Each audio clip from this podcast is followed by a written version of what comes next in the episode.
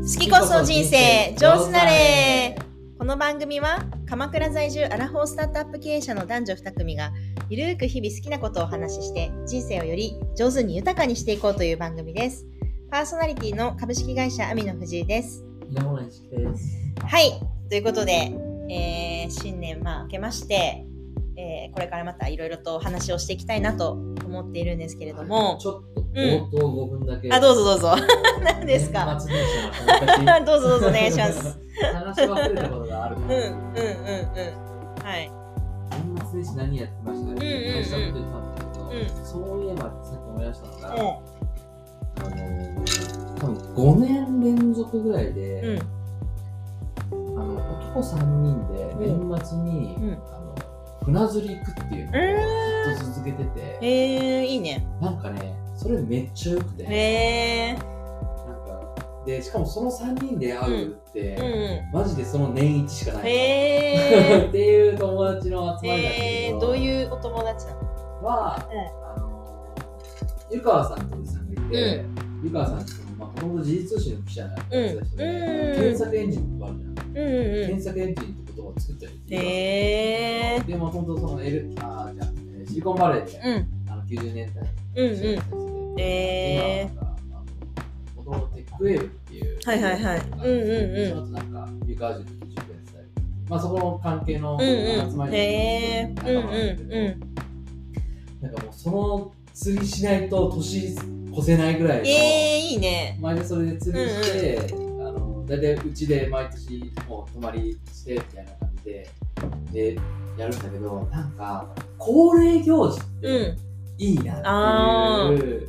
のがあってで、まあ、それもすごいいい形で、今年年始の1月2日に、うんその地元の友達男3人で飲んうで、んでなんかそれもやっぱ年明けにこの集まるっていうのもなんかやっぱいいわけ、うんうんだうからこれんうんも毎年やっていこうっていううんうんのを私決めたわけ、うんだからなんかあえてその年末年始の行事を作りに行くってないるほどうその友達とかのやつとかっていうのは結構おすすうんめ。あーなんかその同じような話をちょっと前もさせてもらってるかもしれないけど、うんあの繰り返すってことがうん自分とのやっぱり対話につながるっていううんうん話をちょっと前させてもらっててうんうん同じことをするんだけど、うん感じることが違ったりとかうんうんうんっていうのって多分自分の変化なわけそうなね。のでそうなんかね同じタイミングで同じことをしてでも違う自分がいるっていうのうを、んうんは結局自分との対話だから、うんうんなんかそういう時間は確かにめちゃくちゃ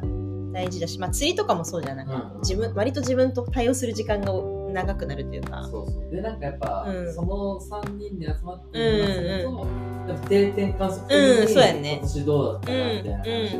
するみたいな。確かにっていうのがなんかね毎年あるっていうのはあーいいねなんかうんちょっと年末年始がこう豊かになる感うじんうんがうんうんちょっとあるから、うんあぜひぜひあの確かに聞いてる方もしよかったらぜひやってみてくださいっていう確か変わらないことをして変わりを変化を感じるみたいあなあそうそうそうそうで別に変わってなくてもいいわけよそうだね、うんそれはそれで変わってないことも自覚するっていうのもあるそうそうしそうねそうそうっていうのは確かにあれ自分ながらのなんうかんうん年末年始の楽しみ方として、うんうんなんかどんどん確立できたって感じうんうんうんそれもそうだし、なんか1月4日とかも、うん4日なのに、なんか新年会で、うんうんあの初めまして同士の人をつなげるみたいな、へー3人で飲んだりしたんだけど、これもすっごい面白かったから、これも年一の恒例行事にしましょうみたいな話でやってるんだけど、なんかやっぱいい、いいよね。うんうでんなんかそれって多分わかんないけど、あの6月10日頃にやろうとは絶対ならないと思うのああ年毎始年やろだうとからいいみたいそうなそう、ね年末年始だからこそ、んっていうのが作る、なんか、イベントな気がして、えなんかよかったね。っていうのがちょっと、あの、言い残しがありましたっはいていうので、ちょっと話をさせていただきました。ーはありがとうございます、い。ということでそうねあのーまあちょっと私も年末年始つながりにはなるんだけど、うんちょっとこうトピックスとして今日お話ししたいなと思ったのが、うんうんその仕事じゃない時間うにんうん何を楽しんでますかっていう質問で、うんうんうんうん私は結構動画を見ることが多くって、はいはいあのちょうどその年末年始時間があったりとかしたんでネットフリックスを結構見ていて、でその中で結構私はドキュメンタリーがすごい好きなんですね、そもそも。でいろんなドキュメンタリーこれまで見てきてる中で、えっと、年末もあのメーガンとハリー王子のドキュメンタリーを見ていて、それがすごい楽しかったよっていう、6話ぐらいあるんだけど、まあなんかあの今まで私あんまりそのイギリス王室の話とかを知らなかったわけ、なんとなくこう、まあ、なんかたそまうにニュースでやってるぐらいのイメージだよね。のイメージしかなかったから何が起こってるかとかがあんま分かってなくてまあそのドキュメンタリー自体は割とそのメーガンとハリー王子のその視点で語ってるから若干そこも偏りがきっとあるんだと思うんだけどまあそれだとしてもあのこういう問題があるんだなとか王室のそういうこれまでの歴史とかそのやっぱりあのダイアナ妃がうんやっぱりパパラッチに追っかけられて事故に遭って死んじゃったっていうところから結構割とスタートしてるというか、そもそもなんだけどさ、ハリー王子なんうん、だ。あのちょっと英語えでっ言とうね、あ、ハリー王子だけど、日本だとヘンリーだよね。ヘンリーだよねあ、確かに。だからあれだよね。うんうんえーあそうそう英語読みだとハリー。あ、ハリー、H-A-R-R-Y? あー、あちょなんでヘンリー確かに。ヘンリーなんでなんだろ入う。ってないそうだね、へー確かに。ちょっとわかんないけど、そうそうそんう。んんんうんハリーメーガンだね。へーあの、確かに、まあ、どっちなんだろうね。うん確かに、まあ、日本語だとヘンリーだけど、H-A-R-R-Y だね。あ、言ってや、あれはない。うあ、んこれもまず、ちょっと。 ごめんでヘンリ ー、ヘンリーのイメージだよね。んそうだよね。なんか最近ヘンリー王子が、あの、あ、まあ、ハリー本でいいよ。本本を、まあ、皆さん一般的にはヘンリーなのかもしれないけど。そうあの本を出されたりとかしてたりもするしそうでメーガンはやっぱりそのもともとやっぱり黒人とあの白人のハーフ、あー、そっかそっかなそっか。のではいはいはい、まあ、結局やっぱりその、まあ、人権人種の問題がすごく、あの関わってくるところがあったりとか、まあ、イギリスのその歴史ってほとんどやっぱりその植民地の歴史だったりするかからそうだよね。そういうところに結構深く根ざしてる、まあ、問題とかそういうのをまあ取り上げててへーそういうのもなんか勉強になったし、そうそうそうそうそう。で、なんか、こう、彼らたちの結婚式の時、2020年ぐらいだったのかな、うんうんうんとかってめちゃくちゃ盛り上がって死ぬほど人が集まって、うん何万人っていう人が集まってうんお祝いをしたんだけど、うんその時はやっぱり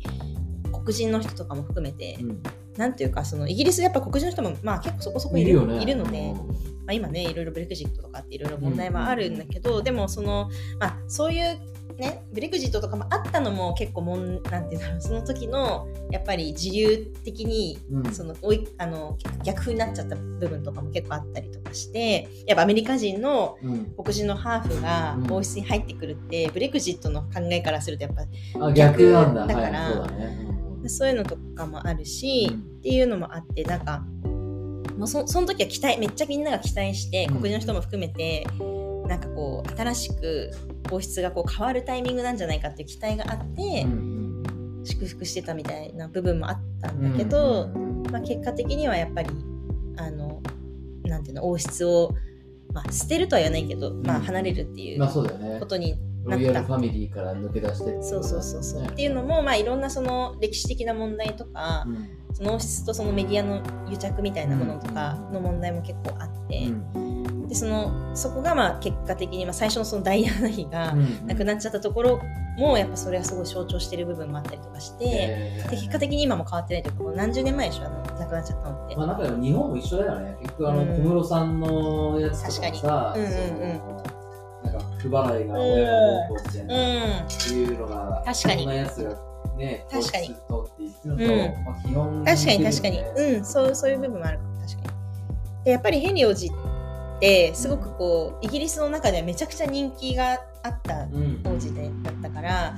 まあ、余計にこうインパクトがえーあったというか結婚に対してやっぱみんながすごい反応したというか、っていうのもあったみたいで、まあ、そういうのをなんか知らなかったから、うんなんかすごい楽し面白いなと思ってうんうん見てたよっていう感じだし、うんそうなんか結構そのネットフリックスコンテンツってそういう意味でいろいろ先じゃないんだけど面白いなっていうのがあったよっていう話。なるほど。うん、なんかある俺ハマったコンテンツとか見。てる、うんまあまだ途中なんうだけん、ど、今見てるのは、まあ、ディズニープラスのおオお、はいリジはいはナいル。のコンテンツなんだけど、えっとね、レクサムへようこそっていう、うんそのドキュメンタリーなんだけど、へえあのどういう話かっていうと、うんあのイギリスののプレミアリーグってサッカーうんうんうんうんうんなんでそのプレミアリーグがあってその下になんとかリーグっていうのは、うんうんそれぞれ、まあ、J リーグもうんうんうん J1、J2、JFL うんうんうんののそのイギリスのチームの5部チームを、えーデッドプールってさ、うんあるじゃんあのハリウッドの映画のなんかあえのー、知らないかスもパイダーマンみたいな格好のやつへえのそれのデッドプールっていうその主役の、うんえーやつやってる俳優の人とあとなんかアメリカで有名ななんかそのテレビに出てうるん俳優さん、うんこの2人が組んで、えーレクサムっていう地域にあるその、えっとウェールズうんうんうんにうあるチームを買収すんるはっいはいてはいいう、えー、面白そそうれを買収前から、へええー追っかけてうんて。えーまさにそのそのチームは当時は、うんえー、とそのサポーターたちの集まりの、まあ、ソシオみたいなバルサとかもそうなんだけどっていうところが持ってるうところから買うみたいな、うんうんうんうんっていうのが始まってくるんだうんけうど、んうんうんなんか、まあ、俺プレミアリーグ好きだから、うんうんサッカー好きだからっていうのももちろんある、うんが大前提になるんだけど。っていうのがどういうふうにそのチームを作っていくかとか、うんうんうんどういう人を雇ってやっていくかとかっていうドキュメンタリーで、えー、面白そうすごい面白くうんて、うんうんなんかその本当にイギリス、まあ、その人たちとかっていうのはやっぱりサッカーがその本当に生活に密着に結びついてるとかって、まあ、よく言うんだけど、うんそれを本当にめちゃくちゃ分かりやすく感じるそのサポータはいはいーのはい人とか盛り上がりとかって、面白くてであと俺個人的に、うんなんかいつかあのもう理想何でもやっていいよって言われるんだったらあのプロ野球チームのオーナーになりたいああマジかへっていうえのがあって、それはなぜやっぱ好きだから。あ野球があの野球好きだし、え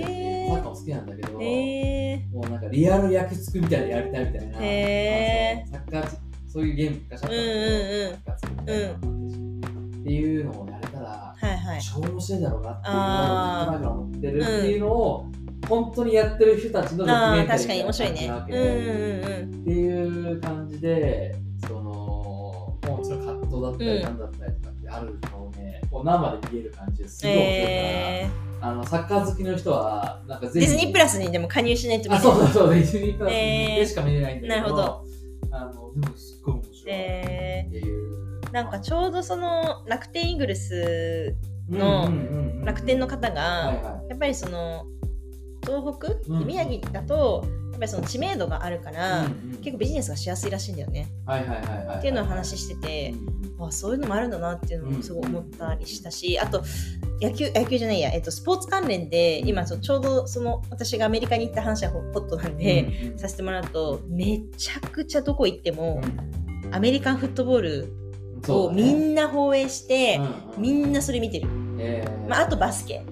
うんを見てるから、一番はアメフトだよねアメフトでもうとにかくその店にそのお店ご飯を食べに行ったりとか、ちょっとしたバーに行くと必ず放映してて、うんうんうんどこ行ってもだようんそうだねそんな見ますみたいな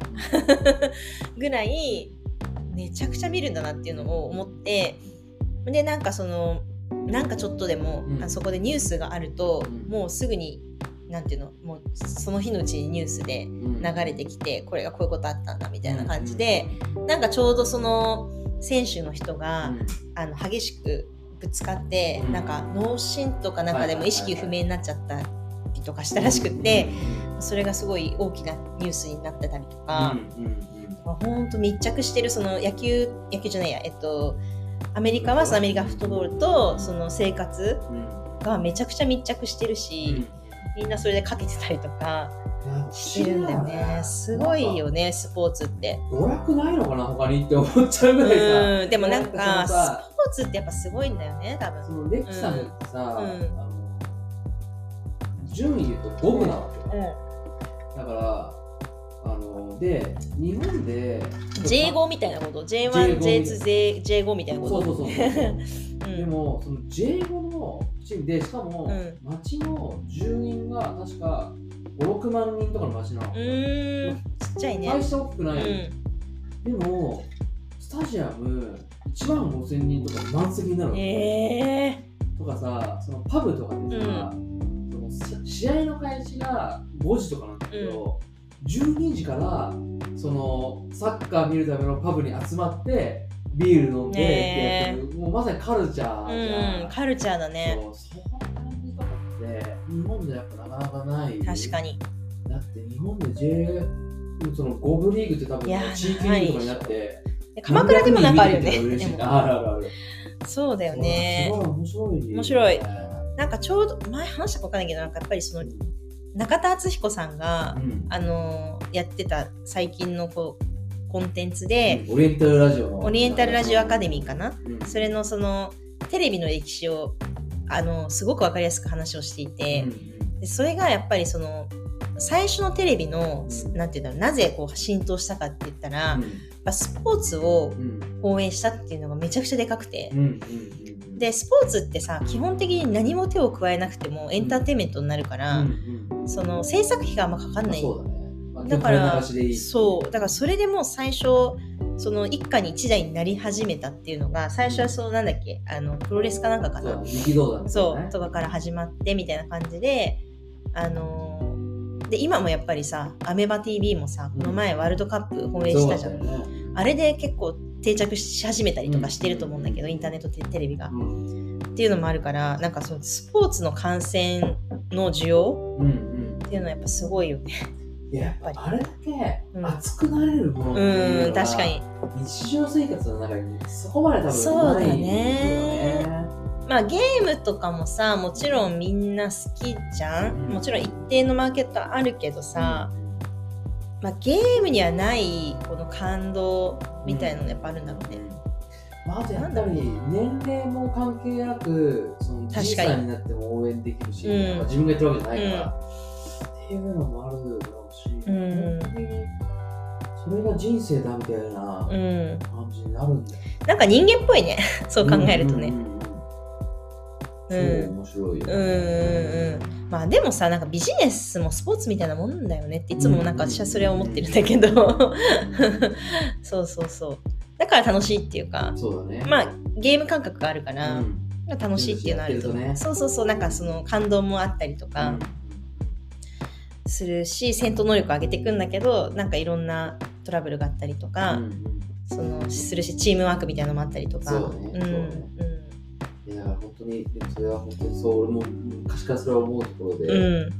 スポーツ選手で一流になるよりさ、うんビジネスで一流になる方が簡単だよね。そうだねまあねそう。俺昔プロ野球選手とかになりたかったなとかって思うんだけどさ、うんで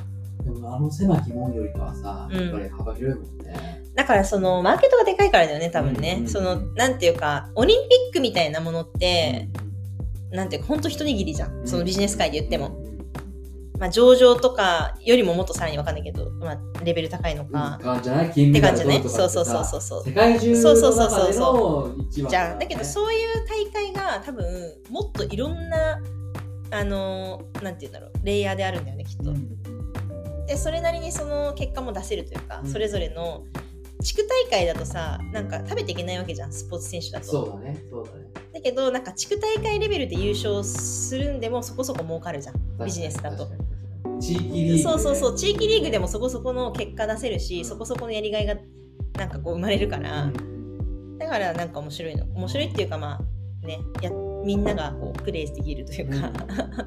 なんだろうねドキュメンタリーとかってさっきも話しちゃったけどさ、やっぱ面白いよね。いや面白い面白いすごい好きその前にう言んってたんですが、今更みたいな話もあるかもしれないけど、あの、ナルコスっていう、ああれもドキュメンタリーなのあれあれねドラマだと思ってたそう俺もドラマだと思ってたの、ずっと。で、あの、麻薬カルテルの話だっけそうそうそうそうんであの、クレイジージャーニーってテレビ番組があったのはいはいはい日本のね日本のうんうんで、俺、あの番組好きなの。うんうんうんで、クレイジージャーニー見てて、で、なんか、あいつ名前なんつったっけえっと、忘れちゃったけど、うんちょっとこう、ぽっちゃりした人がいて、でその人が結構その、麻薬とかの現場とかに行く。うんうんうんうんで、その人が、あれどこだコロンビアだ。うんうんコロンビアの、その、ところうん。の麻薬カルテルのとこ行って、で、そこで崇拝されてる人物、あ、ちょっと名前で忘れちゃったけど 全部忘れてるやんいいよで、うんその人の話して て、その人が、うんうんナルコスのモデルになった人っていうのを聞いうんて、うんテレビ見てて、うんで、あマルコスって有名で俺なんか一回見ようとして、へなんうん一応ね結構そういううんの気になってたやりいっていうので見てみたらったんだけどあれなんかドキュメンタリーっていうか実はベースなんだあと思ってそれであのマルコスを見てみようと思って見始めたら、ーうんうん面白いドハマりして、へえだからこれがあのある程度事実ベースの話だとすると面白いんだくっそやべえな、えー、こいつみたいな気になる面面白いねっていう風になる感じ。えー、なるほど。なるほどね。私はドキュメンタリーでおすすめなのはやっぱりビル・ゲイツの頭の中ああ、だっけなちゃんと見たことないな。あれも結構面白かったねえそうだねー、何が面白いんなんだろうなんか私がそこまで知らなかったそのビル・ゲイツのうんなんかなんだろうあのーなんてあんまりかの彼のさなんか自伝もあんまないじゃん。うんうん。であのリアルな彼が話してることとかもうんこれまであんま見たことがなかったからそれが結構面白かったので、えぜひ見てほしいしそうねなんか、うん、ドキュメンタリー結構面白いの多いよなっていうのはあるね確かにであとまあでも普通に他にもドラマとかも結構見たりはしてて、そうなんか韓国のドラマもちょっと見たりとかー、したし、そう映画もちょこちょこ見てえ面白かったねー、なんかビル・ゲイツで思い出したけど、うんなんか Windows95 ってもともと Mac に、じゃあ Apple か、うん Apple に入れる予定だったんだよね、確かうんうね。んうんで、それをなんか確か、あの契約がうんうん途中で破棄するかなんかして、アプリに入れずに自分たちで出して、Windows95 爆売れするみたいな、うんうんなんかそういうのとかってあったよね、うん確かね。なんかこう頭がいい人ってどう考えていくんだろうとか結局本当かどうかわかんないけど、まあ、割と彼の今はあの頭の中はやっぱそのいかに世世の中をより良くするかというか、うんそのソーシャルの方に振ってるったりもするから、まあ、あの、財団みたいなやつ、そうそうそうそうそうとかっていうのとかをみいろいろ見てて、まあ、そういうのも面白いなっていうのもあったし、うんそうだね。うん。でも、この間、あのー、三菱 UFJ、うんで、あのー、なんだっけな、なんとか部ってちょっと部署なんで、うん全然覚えてないんだけど。もう さっきから何も出てこない。お酒飲んだらもうダメじゃないですか。大丈夫ですかはい。あのーうん。普通の銀行員じゃなくて、うん。なんかそういうサポートするみたいなことだけをうん。専門にやってる部隊の人をうんうんうんなんか紹介されて話したの。うんうんで何やってるかっていうと、まあ、それこそ、あのーまあ、相続の問題とかどうするかはいはいはい例えばねうん。うん。とか家のところ取りとかから、そういうのを、えー見る舞台みたいなのがあるのよ銀行の中に。へえ。で、えーそれで別にマネタイズしてるわけじゃないんで、へえ。でそれこそ例えばじゃあどういう仕事あるんですかって聞いたら例えばそのめちゃくちゃ、まあ、基本的にそのお金持ちの人がクライアントなわけ、うんで、えーある画家の絵をどうにかして買いたいからどうにかしてくれみたいうんな話だったりとか、あのー例えばなんかフェラーリとかの世界で500台しかない中で、それをどうにか買いたいみたいななんかそういう、まあ、要は秘書っぽいうん。コンシェルジュみたいなね。コンシェルジュみたいな,、なんかそういうのをもう本当にサービスでやるんですみたいなことをやってるらしくて、でその中で面白いなと思ったのがそのまさにその遺言とかそういったところをまあやっていくっていうことをやってる中で、最近本当にお金持ちの中でも人たちも増えてるのがそういったやっぱりその自分の子供たちに全額残すとかうん。そういうことよりも、うん社会貢献のためにどう使うかっていうのが、んうんもうマジョリティになりつつあるんで、うん。日本の中でそうも。ね。っていうふうに、やっぱりなんか潮流がどんどん変わってるというか、っていうことを言って、なんかそれですごく今思い出した去年読んだ本の中で「ダイビスゼロああ、はいはいはいはいはい。」が、まあ、まさにそういうことを言っていて、うんしてるようねんなんか子供まあとにかく使うなら早い方がいいし、えっと、子供にその残すのも、うんなんていうか別にそんないっぱい残しても意味がないというか、うんうんとかそういう話があっそうだあれても相続する時のそうそうそうねアンドリうーさんがんすごい確かにと思ったのが、その自分が90で死んで、うん子供が60の時にあそうそうそう相続もらってもしょうがないよって財産が行くんじゃなくてもっと早くにね子供が30代とか一番お金が来たタイミングで、うん、そのそうそうそうそう行くであろう金額そのタイミングで渡した方がいいよねみたいなそう確かに確かうんにみたいな、うん、っていうだか感じらで今の10万と将来の100万どっちがいいのって話だったりとかっていうことだと思うんだけど、割と今の10万の方がいいよねっていうようなことを結構言っていたりとかしてそうそうそう結構面白いよねそのどう使うかというかうんうんううんん、だから思い出が一番大事だよみたいなことをねあそうそうそうそう、うん言ってる、るよね結局経験とか思い出にお金を使うべきだよねっていう話とかも結構しててう、んうんもう結構あれも面白かったね去年読んだ本では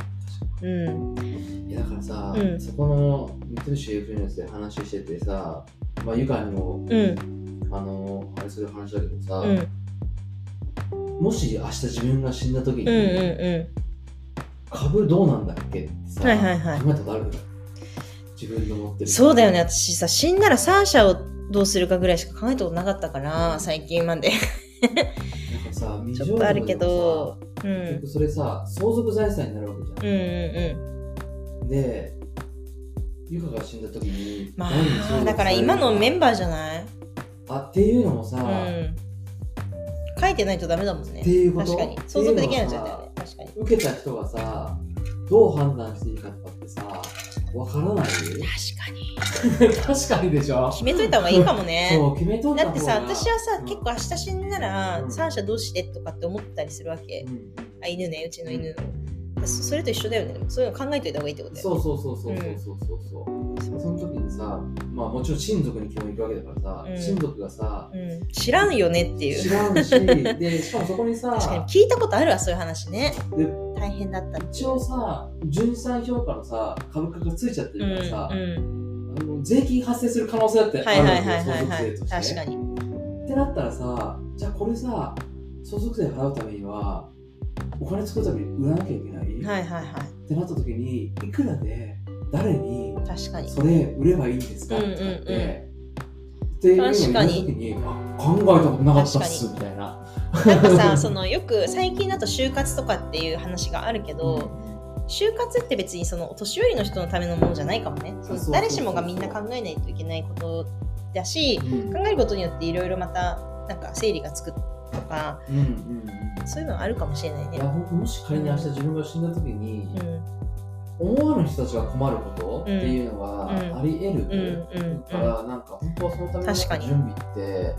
やっておく方が紳士確かにになんかさそのそれこそあのスティーブ・ジョブズが毎日死ぬかもしれないと思って生きろみたいなことさ言ってたけどさ、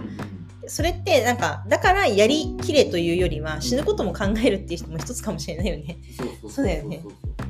やれることをやりきれっていうメッセージでもあるけど、うんうんそれ本当に死んだ時のことをリアルに考えて準備しとくっていうのもなんか確かにメッセージとしてあるかもね。そうで結うん局そういう話ってさ、うまんあケースがまずそもそもあんまないからさ、うん出回らないしさ、うんうんうんあ分かんないし、うんうん気づきもしない確かにみたいな確かにね借金とかどうなんのとかあるしねそう分ねそそうそううだよね。そうはいはい確かに。ででもでそれでだからそういう意味で言うと遺言を残すしかないのかな。遺言だと思う。あ遺言と、まあ、あと本当に周りの人にちゃんと契約とかね伝えとく、うんで、それこそどういう金額どうするとか、いうやっじゃあやりましょう今年。ていう、そうそう、はい多分ちゃんとその準備、はいで、結局、じょ自分たちの状況が変わったら、遺言とかをどんどん書き換えていくみたいな。まあ、だから毎年書くぐらいの勢いで。まあまあ、まさにそうまださよに。っていうようなことをやらないと、ああと残った人に迷惑かけちゃうっていう。いや本当にあ、のまあ自分今の自分もそうだけどさ、親私は親をさリアルに考えたりするわけよう。ん、そうそうそのよくあることで言うと銀行の口座とかさうんパスワードとかさいろんなものがもう分からずにあの大変らしくって結いや構。そそううだねまさにそうであのーこの間ちょうどこれ別のところでも話したんだけど自分の親が亡くなった時そうなのに、うん例えばお通夜をするとうんってなった時に、う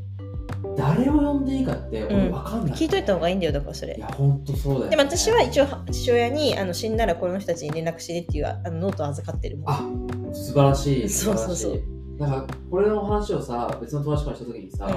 まあ、年賀状を見てあれなんじゃないかって言ってたんだいけどやーいや、年賀状で、もう今やね住所しかわかんないんだから、お世話までって数日しかないんだから間に合わないでしょ。みたいなそうね